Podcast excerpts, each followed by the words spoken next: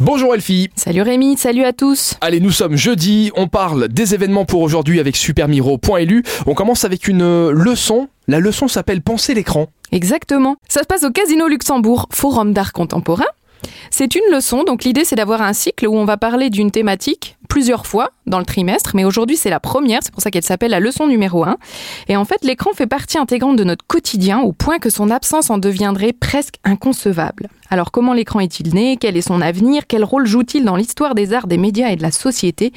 Quelle empreinte a-t-il sur ton corps, sur tes pensées, sur ta perception et sur le monde qui nous entoure? Donc voilà, ça c'est le sujet de cette première leçon et on va suivre la thématique avec six conférences.